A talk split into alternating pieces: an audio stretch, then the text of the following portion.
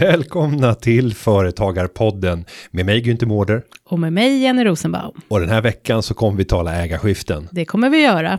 För det är en viktig fråga. 120 000 företag, om vi tittar på alla företag som finns oavsett anställda eller inte, står inför ett nödvändigt ägarskifte de kommande fem åren. Mm. Viktigt att planera för, för vad som kan hända. Absolut. Vi kommer också ta upp eh, smått och gott om pension. Ett svårt ämne, men jag hoppas vi kan reda ut lite svåra saker och göra dem begripligt och enkelt. Jättesvårt och jag kommer ju med min eviga fråga kapitalförsäkring eller ISK. Vad är det som gäller? Vad händer? Vad är bäst? Idag levererar svaret. Och sen kommer vi ta upp den här frågan med virtuella assistenter. Kan det vara en intressant nisch som företagare att eh, satsa på? Ja, du nämner något ord där som är osmakligt äckligt. Ja, jag hoppas att eh, kunna servera en riktig bajsmacka Usch. här idag. Usch. Med det är vi redo att köra. Välkommen igen till Företagarpodden. Jag tänker ofrivilligt exit.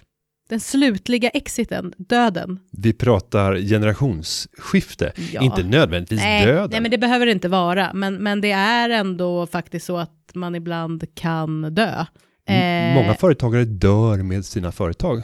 Ja, och många vet jag, det här kanske inte riktigt har med saken att göra, men alltså att man går i pension och så dör man precis efter. Det är också jättesorgligt. Nej, men sluta prata om det. Ja, Men det, det jag tänker är en, en bra diskussion här, Mm. det är ju frågan kopplad till hur vi ska få fler företag att överleva ytterligare en generation. Och det behöver inte vara ett generationsskifte utan det kan lika gärna handla om ett ägarskifte. precis. Många gånger så låser sig företagare vid att det måste vara någon familjemedlem som tar Mm. över. Och jag vet när vi har gjort undersökningar på företagarna så har vi sett att eh, en av skälen till att man inte har någon klar plan för sitt ägarskifte det är att man inte har några barn som kan ta över. Mm. Så ja, men barn som kan ta över, det kanske inte ska vara utgångspunkten. Nej. Det kan ju faktiskt vara att någon ska ta över, den som är bäst lämpad ska Men ta är det över. inte så här känslomässigt också, men jag tänker en, en bonde till exempel som har drivit eh, ja, sin gård i generationer och liksom fått ta över och av sin farfars farfars far och så ska det här gå i generationer och det, är väl, det ligger ju mycket känslor i det här. I en sån typ av, av business så absolut. Mm. Och skulle någon komma då, någon generation komma och sälja det där, Mm. casha in. Det skulle ju bli dödsstöten i, i familjen. Ja, så det finns precis. mycket känslor inblandat. Men om vi tittar rent statistiskt så har vi lite un- olika undersökningar att förhålla oss till. Det har gjort studier vid Jönköping International Business School som säger att vart femte företag i Sverige står inför ett nödvändigt ägarskifte. Mm. De siffrorna har även bekräftats av vår undersökning Mm. som vi gjort på Företagarna eh, de kommande fem åren. Precis. Så det är alltså, vi pratar om, om stora mängder, det är tiotusentals företag, det är 60 000 företag med anställda. Mm. Precis, det är som väldigt talar många Om. mm, som har ett ansvar helt enkelt för de anställda också, som känner ett, kanske ett ansvar. Ja, och, och har man ingen klar plan för hur ska det här företaget Mm. leva vidare så är sannolikheten väldigt stor att det här företaget kommer succe- successivt att dö sotdöden. Precis, och det som är väldigt viktigt är väl i sammanhanget att man ändå måste ta sig en funderare. Hur vill jag att det här ska bli? Vem, vem kan ä, liksom, dels vem som kan äga det här, men också vem ska sköta det operativa? För det behöver ju inte vara nödvändigtvis samma personer. Så. Och då, då tänker jag att eh, det är väldigt bra med planering. Att man planerar i god väg för olika typer av scenarios. Hur vill jag, vill jag ens att företaget ska fortsätta? Många gånger vill man väl det kanske? Ja, men och alldeles för sällan så förekommer den diskussionen Mm. tillsammans med andra familjemedlemmar och- och att man faktiskt vågar diskutera om tiden efter livet, Mm. eh, tiden efter att man kanske borde pensioneras. Mm. Många företagare jobbar ju väldigt högt upp i åldrarna. Mm. Tittar vi på vilken kategori, om vi tar tioåriga kategorier eh, och tar då med från 15 till 25, 25 till 35, 35 till 45 och sen så tar vi vilken av de här års, 10 årsintervallen har flest aktiva företagare. Om du får gissa. Men jag har ingen aning. Jag vet inte. Nej, men då är det kategorin 65 till 75. Är det det? Där finns det Ja. flest aktiva företagare. Ja, de är hungriga liksom. Ja, hungriga. Hungriga och gamla. Men sen kan det också bero på att många av de här har kanske inte gjort så stora pensionsavsättningar att man Nej, kan man bara kanske slå sig har till råd. Mm. Sen är det ju, företaget är ju ens liv. Mm. Det är ju som en, en bebis, en livsstil. Men det är väl därför man inte vill tänka på det här. Det är väl därför man bara liksom lever i förnekelse tills en dag, alltså antingen att eh, man blir sjuk eller gammal eller coola vippen. Mm. Och då tänker jag så här, ett testamente. Det kan vara en god idé, för det kan ju faktiskt bli väldigt tokigt om man inte har testamente. Vi säger att eh, vi har en man och en kvinna, de driver ett bolag tillsammans eh, och kvinnan dör. De har inga gemensamma barn, men kvinnan har ett barn sedan tidigare. Vet du vad det där barnet kallas? Särkullbarn. Det är ju ett jättekonstigt namn, är det inte det? Och det är lite, Ett lite kull från en, an, en särkull. ja, en, lite andra klassens barn. En ba, ett barn från en annan Särkull. griskull. Särkullsbarn. Särkullbarn. Ja. Särkullsbarn. Särkullsbarn. Särkullbarn. Ja. Mm. Och då blir det ju så här att har man då i det här fallet inget testamente, då får det här särkullsbarnet 50 procent, alltså inte alltså av värdet av företaget så att säga. Det kan ju bli väldigt konstigt, speciellt om det här särkullbarnet nummer ett kanske inte vill hålla på med det här. Nummer två, mamman och pappan, eller mamman i det här fallet, eh, och styvfadern, de vill inte att det här barnet ska hålla på med det här företaget. Mm, ja, det, Det blir ju jättejobbigt och komplicerat. det finns väldigt många invecklade saker Ja. som kan ske och driver man företag tillsammans med andra. Mm. Där kan det ju hända saker längs livets gång. Det kanske är Precis. så att en person får en anställning som är svår att tacka nej Mm. till och då lämnar företaget operativt, sitter fortfarande kvar som ägare. Har man inte gjort upp redan när man startade Mm. bolaget, vad gäller eh, om en ägare frånfaller rent operativt? Mm. Finns- Aktieägaravtal, Ja, det är ju det och- man ska ha helt enkelt Och då. faktiskt fundera över, ja, vad ska Mm. det råda för villkor? Vad är det för Mm. värde som de Mm. övriga ägarna får köpa tillbaka de här aktierna för? Finns det ett hembud? Precis. Alltså regleringar för vem som får köpa Mm. de här aktierna eller får man sälja dem till vem som helst? Det kan också ske ja, skilsmässor. Det är Ja. ju ännu vanligare. Ja, och har man inte ett äktenskapsförord, för det bör ju stå med också såklart, då blir ju inte det här äh, enskild egendom. Alltså det kan bli jättetokigt att då ska frun helt plötsligt eller mannen eh, köpa ut och hur, ja, nej, det blir väldigt, det kan bli väldigt struligt. Så att det gäller att ha koll på eh, äktenskapsförord, testamente, ta hjälp av en rådgivare, jurist i det här, så att det blir rätt från början. Och det som man brukar säga, det är ingen som behöver, ehm, vad är det man säger, det är ingen som behöver ett äktenskapsförord när man är kär, Mm. men det är när man blir ovänner som det behövs. Nej men alltså på Men riktigt. trå- och sen så vet jag, det, det är ju tråkigt att komma Ja. viftandes med det där. Ja. Och särskilt i de där ögonblicken Ja. när man har lovat varandra evig trohet. Ja. Och det första man gör är att komma viftande med skriv ett avtal. vad som händer när man går skilda vägar. Så bara, men vi har ju precis lovat inför. Gud och denna församling. Evig trohet. Har du äktenskapsförord? Ja, jag har ju lovat. Nej, jag har inte äktenskapsförord. Eh, sen så, ja, jag, det, det är en, en eh, eh, det bör jag nog eh, Ha. ha. När du säger det så, eftersom jag läxar upp. mig. läxar Alltså, upp så din fru andra. kommer ju ringa mig nu högravid och ilsken och bara, vad är det du säger? Nej, men det har varit eh, lite olika Ja. skeden i livet. Ja.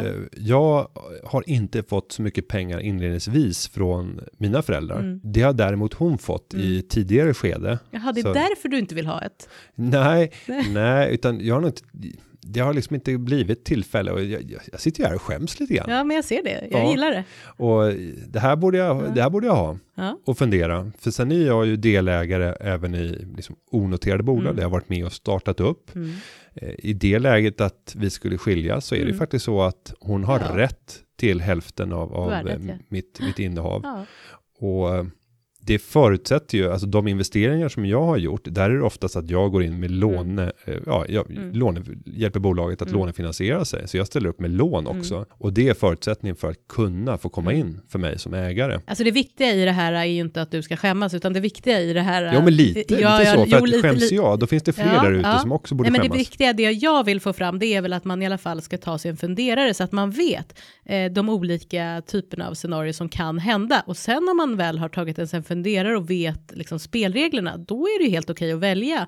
Ja, jag vill ha det, jag vill inte ha det, men man måste ju, så att det inte kommer som en överraskning en dag helt plötsligt. Vad hände? Och jag har ju liksom luskat om eh, dig och din bakgrund Mm. och har Oj. förstått att det finns liksom företagande i blodet Mm. om vi går tillbaka i generationer och du hade mycket väl kunnat vara ägare till, Mm. till verksamheter. Faktiskt. Jag Vill hade berätta? kunnat, ja, nej men alltså dels, hade, det är faktiskt på båda sidor, så att dels hade jag ju kunnat bära päls väldigt ofta. Mm. Därför att min morfar var körsnär. Säg igen. Körsnär? Sörsnär. Jag har ingen Körsnär. aning, jag Jo, tycker det låter så. otroligt vackert. Alltså, ja, det är fint. Körsnär, det är inte många som vet vad det vi- ordet betyder. och vi översätter det då till person som handlar med päls? eller? Ja, alltså pälshandlare, precis. Ja. Eh, han bodde i Malmö. Där var det ganska varmt och man använde inte mycket päls. Så att hela familjen flyttade upp till Luleå, Luleå, där man använde mycket päls. Men jag kommer också, sen flyttade de tillbaka till Malmö och det var inte det här jag skulle berätta, men, men det var väldigt många pälsar i källaren. Hundratals. Jag kommer än idag ihåg när man drog handen på de här pälsarna. Det är så icke, ser dig. det är så icke PK. Har alla veganer stängt Ja, av. eller hur? Och bara så här, drog handen på alla de här pälsarna och sen förstod man liksom, det här har varit djur. Men hela källaren är full av döda djur. Ja, Och- det bara och hängde rader. Jenny springer runt där och bara Ja, smeker de här pälsarna. minkar. Ja. Nej, det var ju jättetokigt. Ja, och jag som vd för, för Företagarna eh, kanske inte borde säga det här, men jag, jag vill faktiskt göra det. Sverige Mm. behöver inte fler företag. Jag tycker att här, den här meningen ska inte klippas ut och bara användas ensam. Det kan bli jättefel. Ja, och då får man aldrig göra det, Nej. utan då måste man också ha med bisatsen. Mm. Sverige behöver fler framgångsrika Mm. företagare. För att i Sverige så kan vi titta på antalet företag som är Mm. registrerade är över en miljon. Mm. Och det är faktiskt inte så att Sverige behöver fler än en miljon företag. Det är på en väldigt population många. som är, är lägre än Mm. 10 miljoner. Vi behöver inte ett företag per var tionde person. Och om man tittar på de länder som har högst företagande per capita. Vet du vilka länder det är? Om vi tittar i Europa till exempel. I vilket land finns det flest antal företagare per tusen invånare? Men alltså, ingen aning. Det här är lite oväntat då Ja. kanske. Men det är Grekland. Är det det? Grekland leder och sen är det Italien. Och jag tror även att du Och- kommer hitta Spanien och och Portugal. varför är det det då? Jo, för att ofta så är företagandet en väg till att kunna få ett jobb överhuvudtaget. Alltså, och jag fick höra en ganska bra kommentar från, eh, det var Per Nuder som jag satt i en jury tillsammans med och då sa han, det, bäst, det bästa sättet om man vill få en hög, en hög andel företagare, det är att beskatta arbete stenhårt och inför väldigt tuffa regleringar när det kommer till arbetsrätten och se till att ekonomin i övrigt är i riktigt dåligt skick. Så ingen Så att vill... det skapas inte Ja, nya jobb och det nej, finns precis. ingen tillväxt. Då tvingas folk ut Mm. i ett företagande. Mm. Så att, att mäta framgång i andelen företagare i ekonomin Nej, det eller i kanske inte heller är är så ett bra. jättedåligt mått. Ja. Men det vi behöver är fler framgångsrika företagare. Det är därför som jag har gjort det till företagarnas mantra nu framåt. Det vi ska hjälpa våra medlemmar med, Mm. det är att bli framgångsrika. För det är det vi behöver. Inte nödvändigtvis fler Nej. företagare. Men samtidigt i den politiska debatten så tycker jag alltid att det fokuseras på så här nystartsprojekt. Mm. Det läggs otroliga resurser på att man ska starta nya företag, Mm. att folk ska testa på att starta företag. Istället för att lägga resurser på hur ska vi få befintliga företag att överleva, att klara ett ägarskifte, att kunna planera för hur kan jag hitta en ny människa som kan driva den här, den här verksamheten. Men det är, finns väl många aspekter alltså med fåmansbolag överlag att det är krångligt och att det är ändå svårt någonstans. Det finns ju en utredning nu, översyn om beskattning vid ägarskifte av fåmansbolag eller 3.12-utredningen som den kanske lite sådär fräckt heter. Känner du till, du känner väl till den utredningen A- såklart? a- absolut, och det finns ju en stor oro Ja. kopplat till den utredningen. Mm. När det kommer till en av huvudfrågorna och det är beskattningen Mm. av eh, företagande och där man Precis. tittar på hur mycket pengar ska man kunna plocka ut Mm. som utdelning och Mm. alltså inkomstslaget kapital Mm. och hur mycket måste plockas ut via inkomst av tjänst och därmed en väsentligt mycket högre skattesats. Ja, för kapital kan ju vara ungefär 20% och tjänst upp till 60% så det betyder ju väldigt mycket. Vi har ju faktiskt eh, vår egen skatteexpert eh, Annika Fritsch och hon sitter ju med i den här utredningen och eh, jag pratat lite med henne och, hon menar väl att ja, ett problem skulle, som jag tolkar det som ett problem, det var väl att den här utredningen startade under alliansen med fokus på eh, 3.12-reglerna och generationsskiften inom närstående kretsen. Men nu så har regeringen skiftat lite då här så att det verkar vara mera hur man får mer och fler skatteintäkter till staten. Oväntat. Eller va? hur? Så att det känns som att, ah, jag vet inte liksom, kommer det bli bättre? För det handlar ju ändå om småföretag. Kommer den här utredningen, vi får väl se, den ska väl klar någon gång 2016. Då får man väl se om det ger någon effekt. Och det där kan- positiv effekt. Och det där kan vara värt för alla att, att känna till att företagarna har ju i, i mitt hägn här på huvudkontoret så har vi en avdelning som heter analys och opinion. Mm. Och de sitter med ungefär ett tiotal experter som på olika sätt är med i utredningar, svarar på remisser, är engagerade i alla de frågor som berör företagare för att hela tiden få med det perspektivet. Och där är vi tyvärr rätt ensamma eh, när det gäller att ha utredningskapacitet. Vi ser i enskilda fall, beroende på vilken fråga det är, så kan vi möta eh, andra typer av branschorganisationer, vi kan möta Svenskt Näringsliv, vi kan möta LRF, men vi möter ingen annan renodlad småföretagarorganisation. Det finns många organisationer som, som har småföretagarvänligt namn, men och som talar om att driva just småföretagares frågor i den politiska debatten. Men det finns ingen av de organisationerna som faktiskt avsätter resurser och har dedikerade personer att göra det här arbetet. Nej men precis, för det är Och vi rätt, behöver det. Ja, verkligen. Och det är rätt, det var rätt, det är inte jättemånga som sitter i den där utredningen ska sägas och, och, och rätt tunga namn. Så att det är jättebra att någon sitter med från företagarna som verkligen är insatt för den här frågan är ju väldigt komplicerad ska ju sägas också. Och risken är att det går helt snett Ja, ja, ja. om du inte har någon som har förståelsen för företagars villkor. Om politiker själva ska sitta och diktera det här utan att ha eh, liksom insyn från den verkliga världen, då kan det bli precis vad som helst. Ja, det kan bli tokigt. Men några sista medskick som jag Ja. tycker när det gäller ägarskiften, det är att liksom Sätt dig ner om du har ett företag idag, fundera, vad kommer hända om 10 år, om 20 år? Var inte rädd för att faktiskt fundera över frågan döden. Diskutera med dina närstående. Hur ser du på deras situation när det gäller företagandet och eventuellt övertagande. Eh, Vill man förbereda för att ha möjlighet att någon annan ska köpa verksamheten, då bör man också planera och bygga verksamheten så att det blir säljbart. Precis, och ta gärna in en extern rådgivare. Eh, dels när det gäller kanske det juridiska med, ja, i form av testament och äktenskapsförord och det här vi pratar om, eller äga, aktieägaravtal eller vad det nu kan vara. Men även att man kanske ska låta någon oberoende värdera företaget, för som jag har förstått det så är det ju ofta att man själv tycker att företaget är Man värt, överskattar alltså det är värt 200 miljoner och sen så visar det sig att det var värt 20. Mm. Det är ju lite tråkigt, alltså, så att man liksom, där, även där Och ett, och ett bra tips där, istället för att börja med att springa till dyra rådgivare, Mm. så tycker jag att man ska ta kontakt med andra företagare som har gjort liknande resa. Och ett förslag där, jag menar, gå på någon av företagarnas 260 lokalföreningars aktiviteter. För de du får möta där, det är ju riktiga företagare Mm. som har varit med i gamet länge. Många har drivit företag under hela sitt liv och varit med om ägarskiften, varit med om generationsskiften. Ja. Eh, Så börja ställa frågor, bygg upp ett kontaktnät och det kan du göra via, via alla 70 000 medlemmar. Men nu vidare Mm. till eh, frågor och svar. Ja. Då så är det Pelle Skogen. Är- Är det hans efternamn? Nej, jag tror inte han heter så. Han har fejkat namn. Men Pelle i skogen eller Pelle? Pelle Skogen Pelle i Uppsala. Skogen. Pelle Ja. Svanslös. Uppsala. Han i alla Mm. fall eh, benämner dig som någon typ av pensionsspecialisten Günther. Och det är jag. Och det är du ju. Eh, och skulle gärna vilja att du pratar om lite svårigheter att flyt- flytta tjänstepension. ehm, eftersom du har hållit på med det här i din tidigare roll i Nordnet. Hur, hans fråga är följande. Hur bör jag agera som chef för ett nystartat företag för att ge mina anställda bästa möjliga pensionslösningar? Och det här är ganska enkelt. Om du som chef vill erbjuda högsta möjliga flexibilitet, Mm. eh, då skulle jag säga att de, de bästa lösningarna det är att eh, egentligen teckna, låta anställda få möjligheter att teckna sin tjänstepension på flera olika alternativ. Mm. Och där ett alternativ är att få använda sig av en nätbank där du har noll kronor för tjänstepensionsdepån för själva skalet Mm. och sen får de välja att fylla de produkter, eh, fylla de här skalen med vilka produkter som helst. Och då kan man köpa enskilda aktier, man kan köpa gratisfonder eller lågprisfonder eller precis vad man vill. Det här kräver ett högre engagemang. Jag tänkte precis säga det, för många är ju så här, jag menar tjänstepension, eh, man, ja, nu är, har vi precis börjat min resa, men det här lilla valet man liksom får göra, Mm. som man aldrig gör, utan det bara väljs typ Alekta eller vad det nu kan vara för att man inte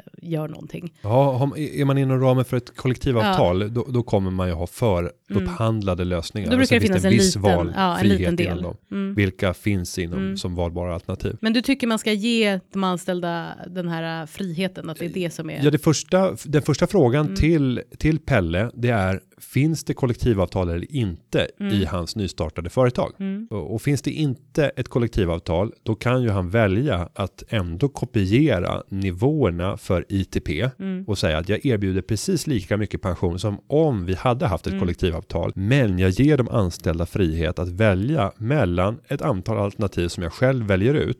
Och när det gäller den här så här, gör det självlösningen Mm. när man går till en nätbank utan avgifter. Även där så kan man ju förhandla fram så att alla anställda får vad man kallar en instegslösning. Okej. Default lösningen. Mm. Så att man inte behöver göra så mycket själv liksom, som anställd. Ja, och att det alternativet är tillräckligt eh, vast för alla. Och det utmaning som man har när det gäller pension, det är att alla kommer behöva olika typer av risktagande i olika skeden av livet. När du är ung, är du under 40 år, ja då kan man ligga, anser jag, på 100% på aktiemarknaden Mm. eller 100% i riskfyllda tillgångar. Sen ju närmare tiden man kommer för pengarnas användning, ju mer säkrare investeringar ska man göra för att säkerställa att kapitalet blir, finns, finns kvar där. Och då handlar det ju oftast om ränteplaceringar. Mm.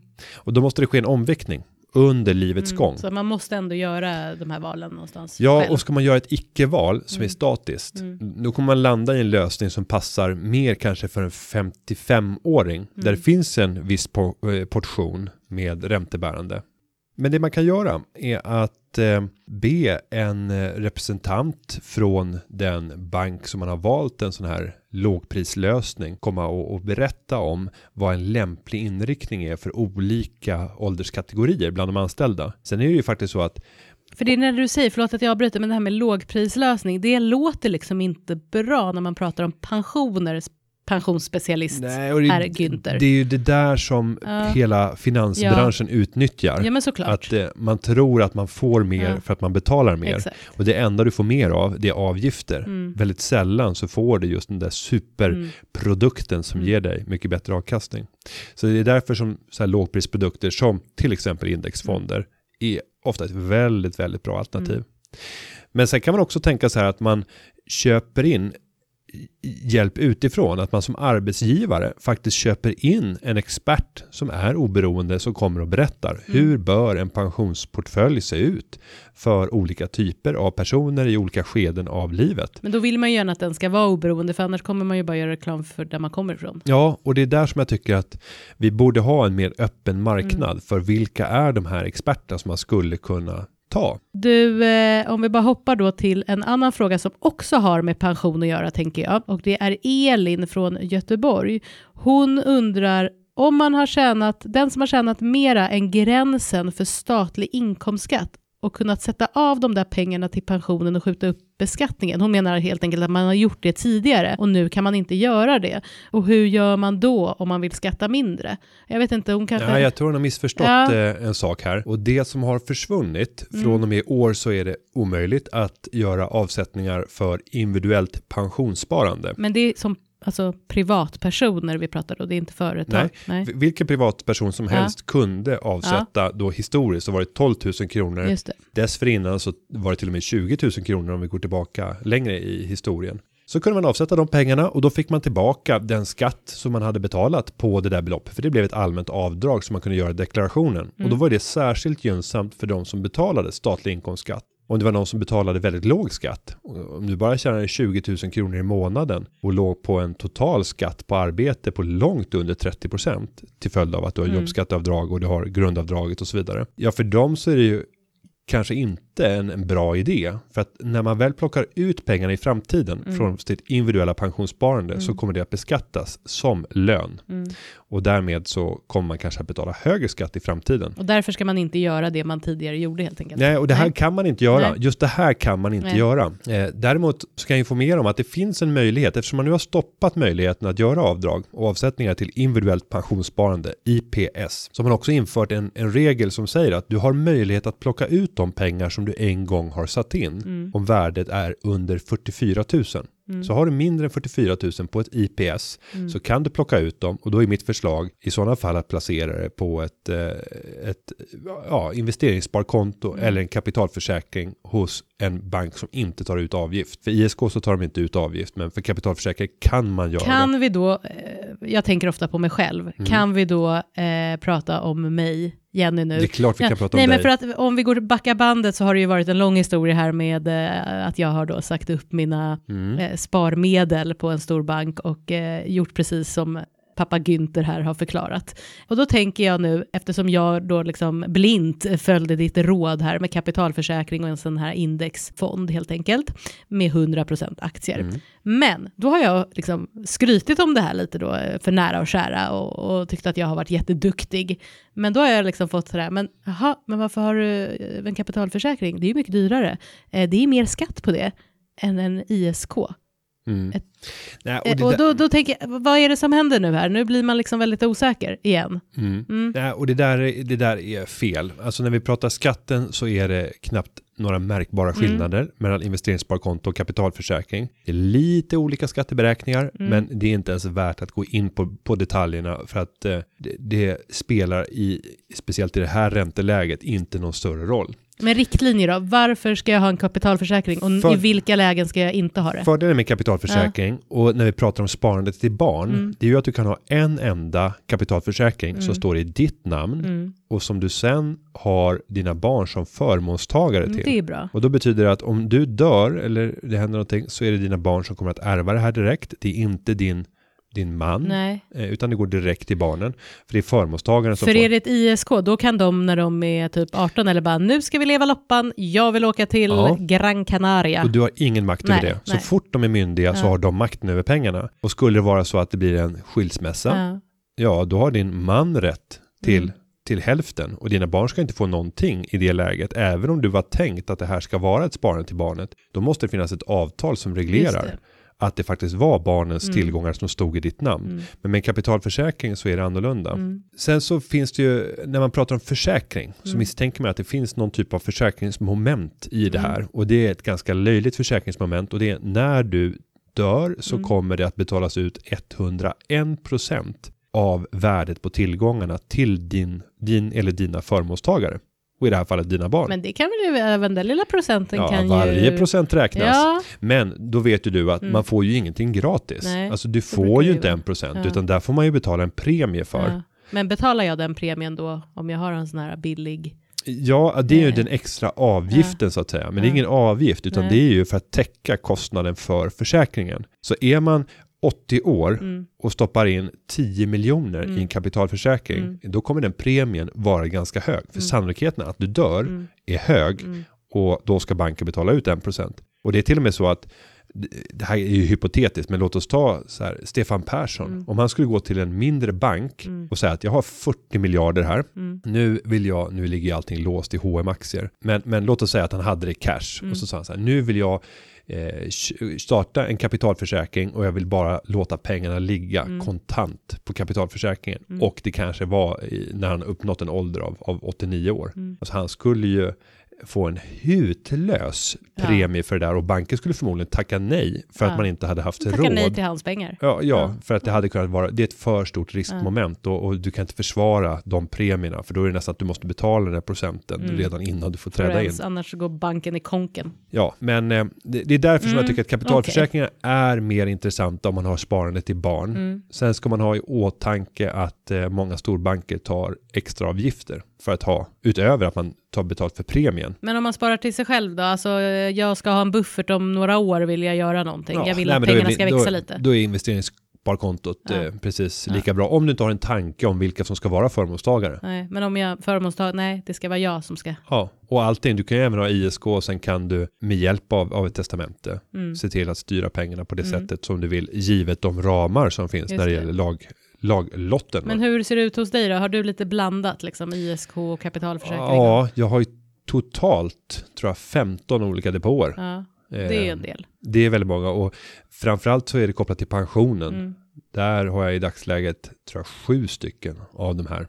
På grund av att det är olika anställningar. Eh, Jag kan trycka ihop de här för att jag har, eftersom jag har varit vd så har jag tillhört frikretsen. Så att jag Mm. får välja vad jag vill när det gäller pensionsleverantör och så vidare. Men för att jag ska få lägga samman dem så Mm. måste jag få med, ha godkännande från tidigare arbetsgivare.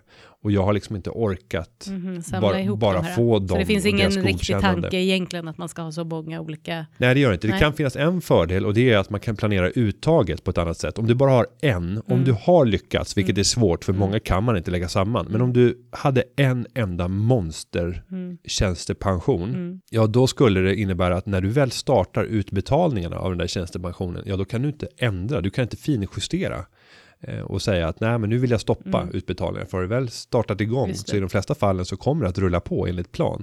Men om du istället har fem olika, då kan man ju säga att men jag börjar med den första Mm. och sen ser jag Mm. om börsen utvecklas väl, ja men då börjar jag sälja av lite ytterligare och sen starta igång den andra och sen den tredje och sen det blir större flexibilitet. Man har Mm. fler valmöjligheter, men det blir också fler utbetalningar och mer administration att Exakt, hålla reda på. ju, ja, men det där är intressant, men, men det där om pension är ju en ständig fråga som återkommer och, och som ändå många tycker känns lite svår och jobbig faktiskt. Ja, och vi ska bara avsluta Mm. Elins fråga. Ja. För att nu sa vi att det hon syftar på det är IPS, Mm. alltså kan ju avdrag för individuellt Mm. pensionssparande. Men det är fortfarande så att du får göra avdrag för pensionssparande.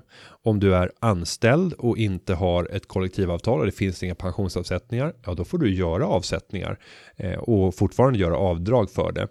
Sen så om du är egenföretagare, inte sparar i pension, ja då får du göra pensionsavsättningar och göra avdrag för det. Så att det finns fortfarande möjligheter för de som inte har en tjänstepension att ändå fortsätta. Och sen tycker jag inte att man ska sluta spara bara för att det inte då för att individuellt pensionssparande Att det IPS inte går inte längre. finns. Nej. Utan se det som en, en möjlighet att ha ett, ett För då tror jag många har, eh, med mig säkert, eh, tänker jag liksom, ja men förut var det så här 12 000, ja men då sparar jag 1000 kronor Mm. i månaden och nu när det här inte liksom finns då för privatpersoner, Då nej, men då sparar jag, ja precis, woo! Nej men då sparar jag 12 000 kronor eh, per år, kan inte spara mer och inte mindre, Nej. det är 1000 kronor i månaden som är avsatt för detta pensionssparande.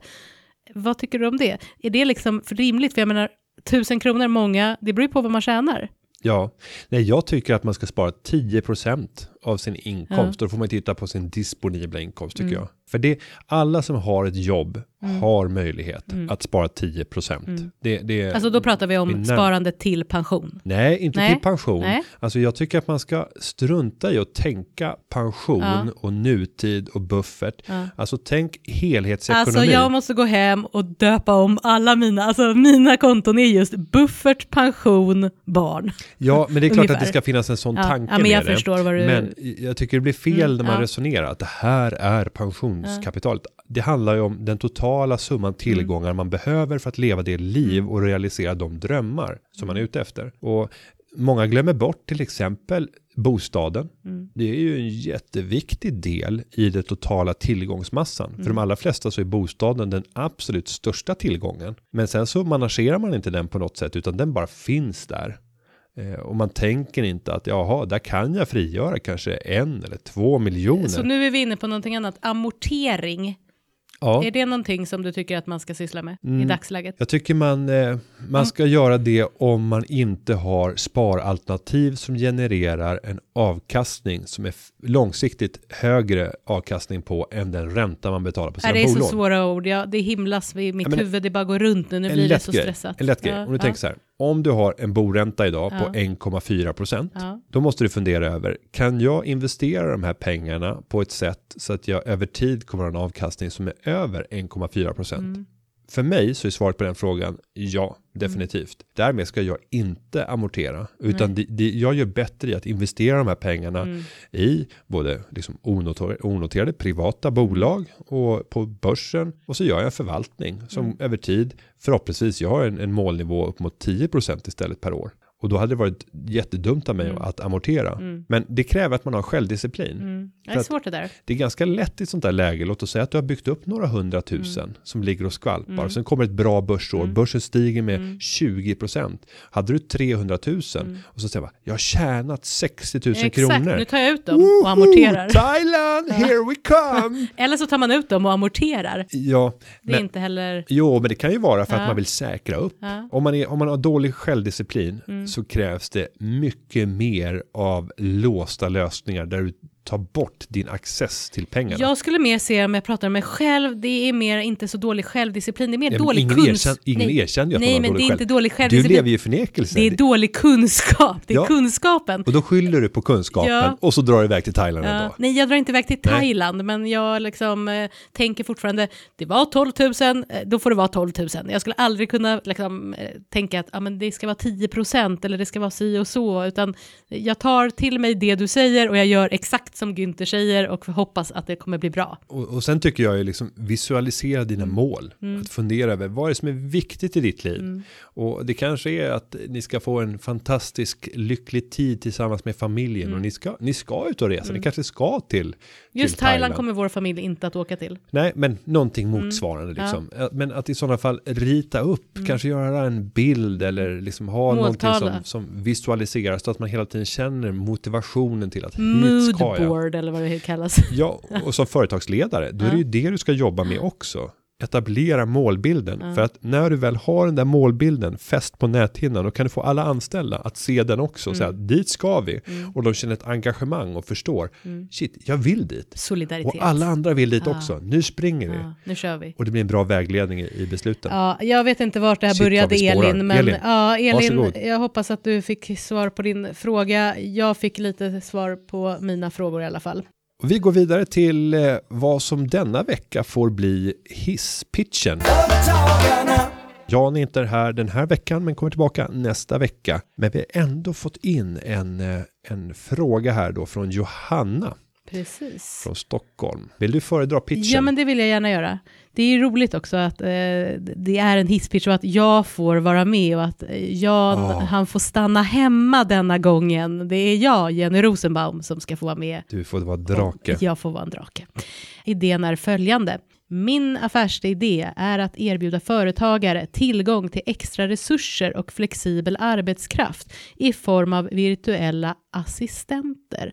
En virtuell assistent utför arbetsuppgifter online via mail och telefon och kan anlitas för ett tillfälligt uppdrag vid arbetstoppar eller via ett månadsabonnemang för mer varaktiga uppdrag.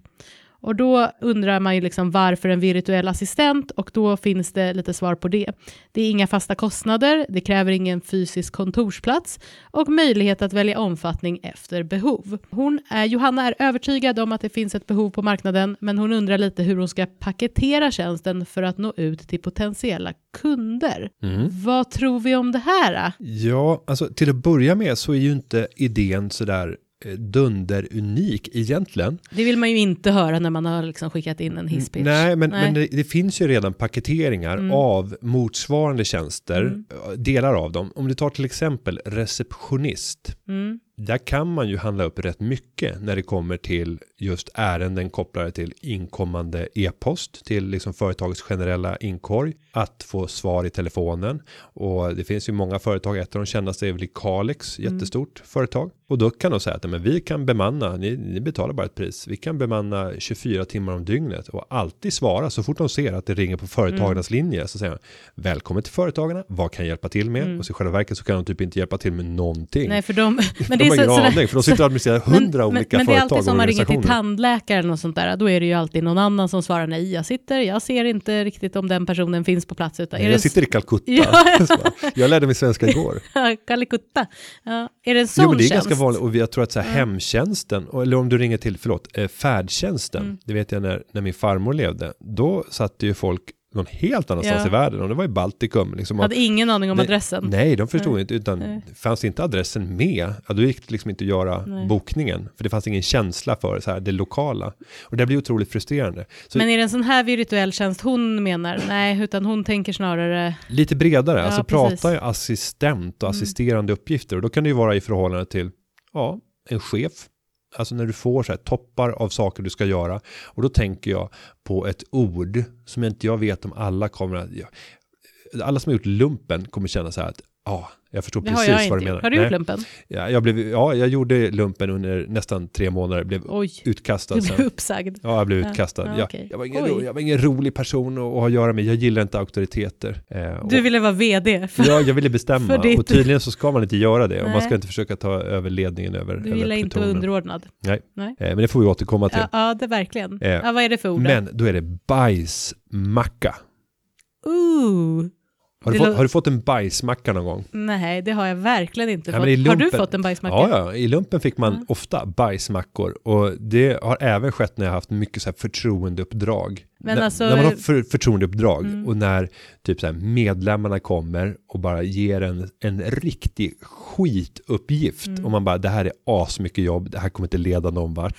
Du gör bara det här för jävlas, eller hur? Mm. Det är en riktig Det är bajsmacka. en bajsmacka. Ja. Så det är inte en de facto eh, pan rish Nej, det är med inte. liksom en korv. Med lite men sen tänker jag så salladsblad. här, all, alla, nu skulle vi egentligen liksom frågat språket i P1, Ja. men alla ord har ju sitt ursprung. Och då sitter jag och funderar så här, när kom ordet bajsmacka till? Eh, och det här har även förekommit i Solsidan, där dök ju faktiskt eh, bajsmackan upp hos Ove. Just det, det var någon liten eh, att, tidig spädbarns eh, gul historia i blöjan som man fick på smörgåsen sen, Ja, som men senap.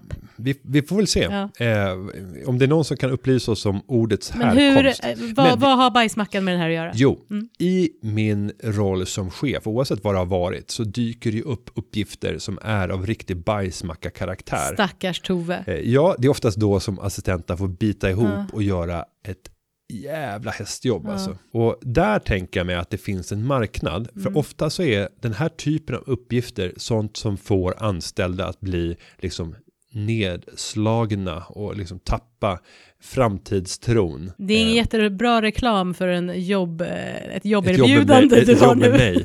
Jo, men då säger jag så här, Ja. att kan, kan jag hitta någon, en extern assistansfunktion Mm. där jag kan lämna över sådana här bajsmackor Mm. för att inte störa liksom arbetsglädjen och energin på jobbet. Mm. Och den, de typiska uppgifterna som jag tänker det är så här statiska arbetsuppgifter som ska göras under en begränsad period men i en väldigt stor mängd.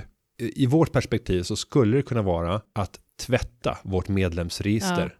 Det är som, gå igenom vårt medlemsregister och titta så att alla har eh, ett födelseår registrerat, att personerna fortfarande lever, att det är rätt företag kopplat till det här medlemskapet och att adresserna stämmer och så vidare och så vidare. Det här känns lite som när man gjorde typ så här prao eller pryo, då var det så här Ja, då är i, det. i någon typ så här eh, butik. Du ska nu få rensa alla galgar och så det här har jag på riktigt fått göra. Jag fick liksom en stor jävla låda, jag ska inte svära, en stor låda med en kartong med massa olika galgar och det var då diverse. Byxgalgarna skulle, skulle, skulle rensa ut galgarna. Byxgalgarna de var ganska enkla, man såg dem direkt. Men sen fanns det liksom olika typer av galgar. Det fanns liksom så här damgalgar och barngalgar, men sen fanns det även så här mellan, alltså tonårsgalgarna ungefär, då man är 12 år, då var ju de väldigt lika galgar galgarna för när man var vuxen. Det här skulle jag liksom sitta och göra. Det måste ju varit en, en klassisk bajsmacka. Ja, och jag, Mm. jag tänker så här att eh,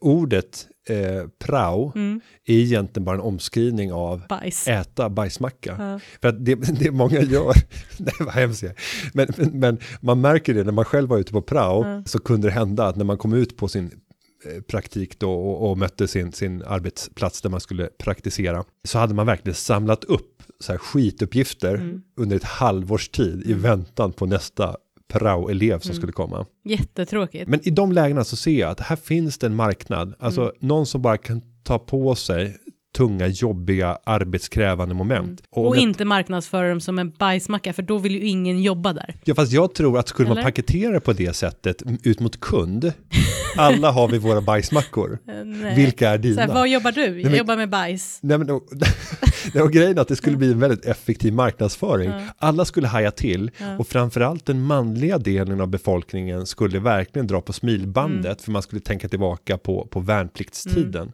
Och, och då särskilt de som är födda på 70-talet eller tidigare. Mm. För att det är de som har gjort lumpen. Senare så är det allt färre som har gjort. Och det är ju framförallt, det är ju det är inte en dålig krets att vända sig till om det är just chefer. Nej. Så, så träffar man förmodligen rätt många med den marknadsföringen. Så liksom, man skulle kunna sammanfatta det att få göra det tråkigaste av det tråkiga i ett assistentjobb. Vårt bröd är din Mm. bajsmacka. Mm. Grym, grym slogan. Ja, Ja. så att eh, Johanna, eh, varsågod. Här har du en, en, eh, en lösning. Men, och jag tycker så här att det man kan sälja, jag har varit inne på det tidigare vid eh, sådana här, när vi har dissekerat affärsmodeller. Mm. Försök paketera det som någon form av jourtjänst.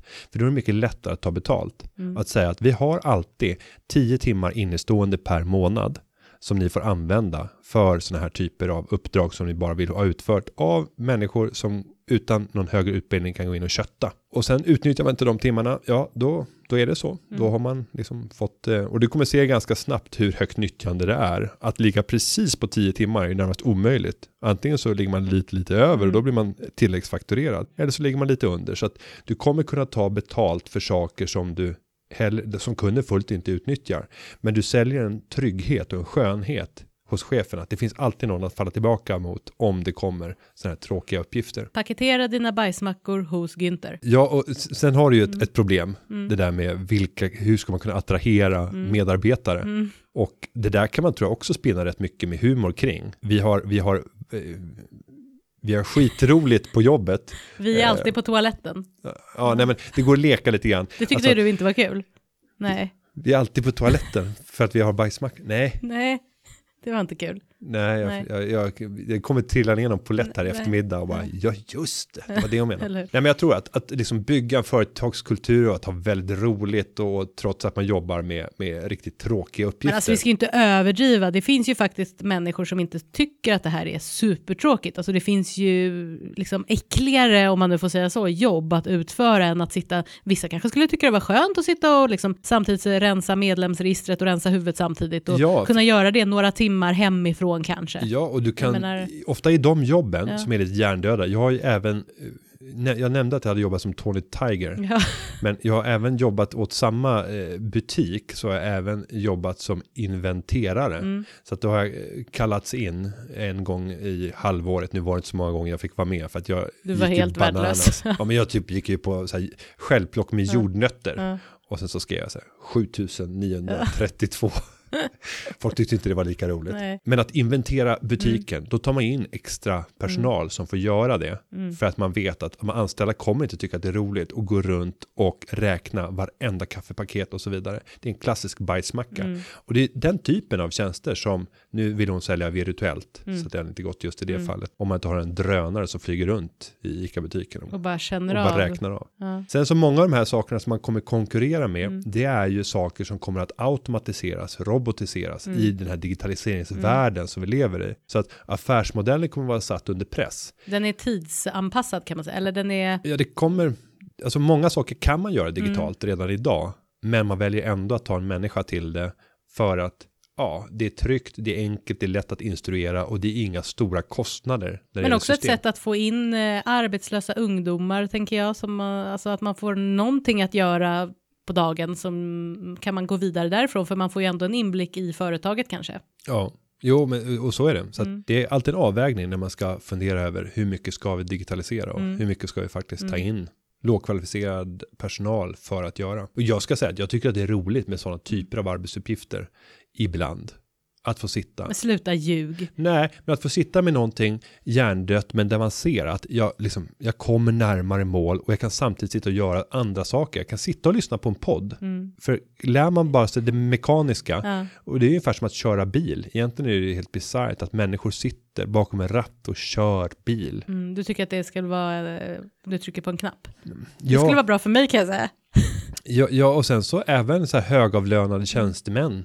För mig, om jag hade tagit in en arbetslös person så fort, ja, som, så fort jag ska ut och resa långt, som idag bara belastar samhället med en kostnad i form Ja. av våra, våra bidragssystem, till att få vara med, liksom få komma ut på en arbetsplats, få sitta tillsammans, få köra bilen, vi ska ner till Göteborg och så ska vi tillbaka, vi ska göra det idag. Mycket viktigt med personkemi i det där fallet säger jag. Ja, nu var Göteborg ett dåligt exempel, Mm. för nu kommer folk hoppa på med miljöaspekter och liknande. Men, men om vi tar någon mer avlägsen plats med Mm. dåliga, dåliga kommunikationer. Kiruna. Ja, men då tar vi inte bilen. Nej, då tar vi flyget. Ja, Det tar en men- men- ja, nej, vi- okej då. Ta något annat då. Ja, vi behöver inte Nej. nämna det, men, men avlägsen plats rent kommunikationsmässigt där jag var nödd och tvungen att ta bilen. Mm. Nej, då skulle jag vi kunna ge jobb till en chaufför Mm. och det hade varit fullt motiverat Mm. för att den här personen som är högavlönad och kostar mycket borde egentligen ägna sig åt andra saker än att sitta bakom en ratt. Du borde sitta i baksätet och arbeta. Ja, Mm. Men nu sitter du och kör och arbetar. ja Vilket är en trafikfara kanske. Ja, jag, då brukar jag sitta och mejla och Ja. göra Det är strategidokument. jättebra. Nej, det gör jag inte. Men däremot så brukar jag alltid boka upp telefonmöten. Mm. Så jag sitter jämt och ständigt med headset Mm. i eh, och betar av möten. Jag tycker det är otroligt skönt att ha liksom gott om tid, få sitta ostört och även kunna ringa spontansamtal. Så det är då jag brukar ringa runt till medlemmar och ringa till andra medarbetare och organisationer som man normalt sett inte talar med. Och bara, Du bara, det går på den där jag listan. sitter i bilen här. Men Och, dig har jag inte pratat med på länge och jag har inget för mig. Hej, hur mår du? ja, ja, men det, om det händer. Varför har du aldrig ringt mig då? Eh, För det har ju varit eh, föräldraledig. Jag ringer inte och stör folk i sin Nej, föräldraledighet. Nej, såklart. Men däremot så här regioncheferna. Mm. Vi har ju regionchefer runt om i hela Sverige och som man inte träffar allt för ofta. Och då är det suveränt att bara i ett sånt tillfälle utan agenda bara lyfta luren och fråga vad är det som händer för dig just nu? Finns det någonting jag som vd borde veta? Eh, är det någonting du behöver hjälp med? Vad är den största frågan som du ser som jag borde ta tag i just nu? För att utnyttja tiden. Mm. Eh, Men nu har vi svävat ut lite från själva eh, hisspitchen känner jag. Om vi ska sammanfatta hisspitchen då. Bra, Ja. Ganska bra idé. Bra idé, hitta Ja. en paketering, Ja. försök sälja ett jourabonnemang, Mm. ungefär som man köper med IT-tekniker. Använd kanske inte ordet bajsmacka. Kan vara roligt i viss marknadsföring. Ja. Man kan jobba med dual marknadsföring, mm. två olika budskap mot olika målgrupper. Jag tycker bajsmacka funkar jättebra. Så att jag säger, pröva, kör, Mm. men gå ut och prata med de potentiella kunderna. För det är då som de nya affärerna kommer att växa Just det. fram. Det är då du hittar vad är det de egentligen efterfrågar. Så att jag tror att det Mm, finns en marknad, bra. men grunden är lyssna på kunden. Lycka till Johanna. Lycka till. Günther, via Twitter har det även kommit in en liten kommentar som jag skulle vilja att du kommenterar och det är Jordanka Tersyska, Mm. hoppas jag uttalar ditt namn rätt. Så kul att höra Günther Mårder och Jan Dinkelspiel i samma podd igen. Företagarpodden levererar som väntat. Alltså på riktigt, Jan all ära. Men what about me? Jenny? Jenny. ja. Ja, men jag tror så här att vi måste lägga upp en, en plan för din närvaro i sociala medier. Jag vet att du har skaffat eh, Jag Twitterkonto. har aldrig gjort det. Alltså jag måste Och göra jag en... tror att du har ett spärrat Instagramkonto Ja, jo, som ingen jag. kommer åt. Och att jobba med, Mm. s- alltså att tänka att man ska bjuda på sig Mm. själv och sen så bygga upp murar kring Mm. sig själv. Det är inte rätt Är strategi. det därför ingen nämner mig? Alltså jag blir ledsen på riktigt alltså. Ja, men nu gäller det Ja. att gå ut och, och fiska. Ja. Och jag har ju varit ute, ska jag säga, och det är många som kanske lyssnar nu som har fått kommentarer på sitt Instagramkonto. För jag har varit ute och letat efter företagare på Instagram och folk som instar om sitt företagande Mm. och sen gått in och kommenterat, liksom gett dem några goda tips på vägen eller gett dem en ryggdunk för det är alldeles för få som uppmärksammar och ger beröm till de som bygger vårt land. Och samtidigt som jag gör det så hoppas jag också att det byggs upp en positiv attityd och att de blir intresserade av att lyssna på företagarpodden och också blir en ambassadör. Och det här ska vi, det kanske blir nästa projekt Mm. Alltså, det utöver så mycket- ekonomin. Ja, det är mycket att jobba på ta för tag mig. Mm. men vi jobbade ju väldigt mycket jag och jag med att bygga upp Mm. den där närheten. Ja, jag ligger i läder, men jag, jag har ju er att se upp till och jag hoppas att eh, jag blir, mitt mål är helt enkelt att bli nämnd på Twitter. Ja, och det kommer komma. Det kommer. Kanske Mm. redan eh, den här veckan. Mm. Och inte av dig då Günther. Nej, nej, nej, just det. nej, ja. Och jag ska också säga att den här Jordanka, hon Mm. har ju följt eh, mig även i mitt tidigare liv på finans, i finansbranschen och jag har stött på henne vid ett antal tillfällen och jag blir så glad av henne. Mm. Hon är trevlig. Ja, hon utstrålar en värme och en entusiasm och nu när jag träffade henne senast så var hon nu på gång att bli företagare. Ja. Och det handlade om vinbranschen och jag Trevligt. tror att det skulle vara vinimport. Mm. Så jag önskar henne ett stort lycka till. Mm. Men med det så har det blivit dags att runda av det här avsnittet av Mm. Företagarpodden och vi vill ha in fler frågor. Gå in på företagarpodden.se och skicka in dina frågor i formuläret eller använd dig av Twitter, hashtag Företagarpodden. Lägg upp en bild på Instagram under hashtag Företagarpodden. Och sen tycker jag att det är klädsamt också att vi tackar några personer. Vi Ja. brukar ju alltid nämna den som klipper. Men det finns ju några till som gör ett stort jobb. Ja, det gör det ju. Och Mm. där, där har vi de två som särskilt ska tackas för allt förberedande arbete. Det är ju Tove Sander och det är Lolita och Povapo som gör ett kanonjobb i förberedelsearbetet. Grymma tjejer. Och även flera andra på rådgivningen som hjälper oss med, med svar och, och instick. Och Karin Berggren kan väl nämnas i det sammanhanget särskilt. Verkligen. Men med det så säger vi att den här podcasten har klippts och eh, spelats in av Kim Linkrus. Vi syns snart igen nästa vecka, alla dagar om året. Vi hörs nästa vecka. Onsdagar. Ja. Hej då! Hej hej. Hej! Företagarna. Ja, ja, ja, ja, ja, ja. Företagarna. Ja, ja, ja, ja.